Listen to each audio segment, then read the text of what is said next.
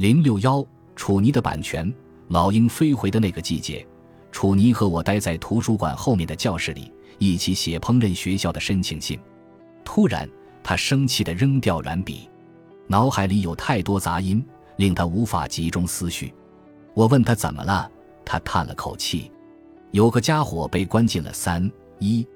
他告诉我，我是在街头认识那个混蛋的。前一阵子他做了一些很对不起我兄弟的事。近来我越来越优柔寡断，难以决定哪些是该知道的，哪些是不该知道的。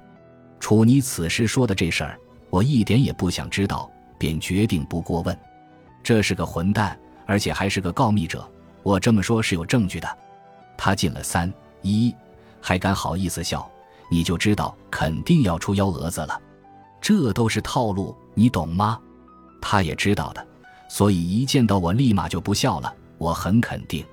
后来呢？没了。楚尼说着，又捡起监狱用的软笔，开始看他的申请。楚尼告诉我，他憋住了火，不会对这家伙动手。他确实很想报仇，而且觉得有责任为他的朋友报仇，但他不想蹲小号，被打残送进医院，或再一次惹上官司。他还要忙着申请学校，忙着学习菜谱，忙着为他的电视节目主持做准备。他不想偏离自己的长远计划，而他的计划中没有卷入帮派纷争这一项。我表扬了他的成熟稳重，不是那样的。他一脸肯定地告诉我，这架迟早会开打的。哥们儿，该来的总是会来，该解决的总是要解决。世事难料，仇人就在你身边。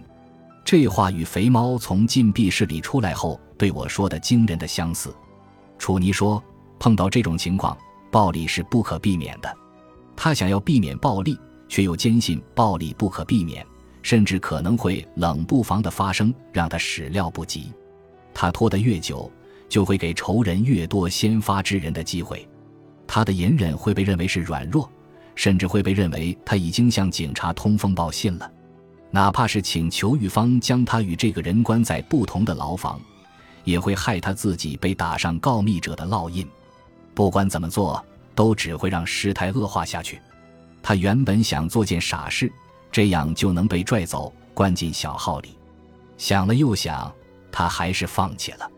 一方面，他的仇人很容易就一眼看穿他的雕虫小技；另一方面，被关进去后，他不能继续写他的申请信了。那你有什么打算？我问。他还是言简意赅地说，没有。他又开始修改起申请信来。过了一会儿，他豁然开朗了起来。他写完了自己的第一份菜谱。他拿起其中一张纸来，给我看他写下的菜谱，警告我不准抄写或复印。他需要保护他的创作，于是我在纸张的右下角写上了他的名字和一个版权标记。我想把这个弄在我的胸口上。他指着那个版权符号说，从此我就是版权，我要专注在我的事业上。后来我在穿过操场去员工餐厅的路上，停下脚步，抬头寻找那只鼎鼎大名的红尾鹰。那只身披棕白相间以及铁锈红雨衣的猛禽，一动不动地蛰伏在上方，让我一时没注意到它。它高高地盘踞于操场上方的栖息处，用比人类锐利的鹰眼注视着一切。放哨的不只有他一个。狱警们站在操场边上，一边善牙闲科，一边盯着男犯人们。塔楼里的女囚亦是，一边善牙闲科，一边打量着男犯人们。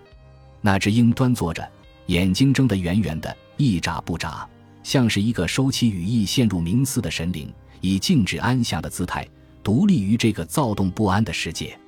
突然间，我觉得那些说他像稻草人的或许没错，他只不过是一个用来吓跑鸽子的塑料玩具而已。正当我这么想着，他突然动了，张开一侧宽大有力的翅膀，如帝王般威严，羽毛一根根舒展开来，接着缓缓地收上，像魔术师般鞠躬谢幕。就在那一瞬间，他白色的腹部在我眼前一闪而过。即便站在下面的操场上，我也能看见他如液压钢般强健有力的腿，一对硕大的黄色鹰爪勾起来，透露出令人恐惧的狰狞，让我不寒而栗。